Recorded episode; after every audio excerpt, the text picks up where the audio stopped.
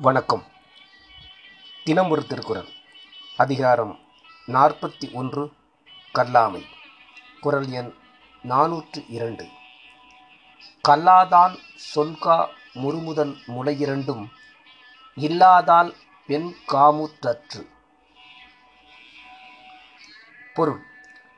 நூலறிவு பெறாதவன் அவையில் பேச வேண்டும் என்று ஆசைப்படுவது பருவம் நிறைய பெறாத பெண்ணொருத்தி காம இன்பத்தை அடைய கருதுவது போலாகும்.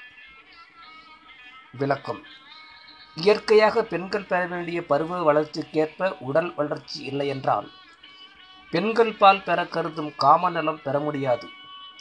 அவர்களது உடல் வளர்ச்சியையும் இன்பமடையக்கூடிய இடம் என்பதையும் அரிய அடையாளமாகவும் இடமாகவும் அமைந்திருப்பது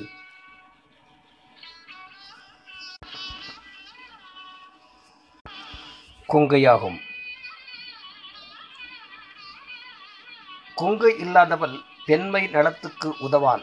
அதுபோலவே இயற்கை இன்பத்தை அடைய கருதும் ஒருவனிடம் உள்ள அடையாளம் நூலறிவோடு கூடிய பேச்சு நூலறிவில்லாதவன் அறிவு வளர்ச்சி பெற்றவனாவான்.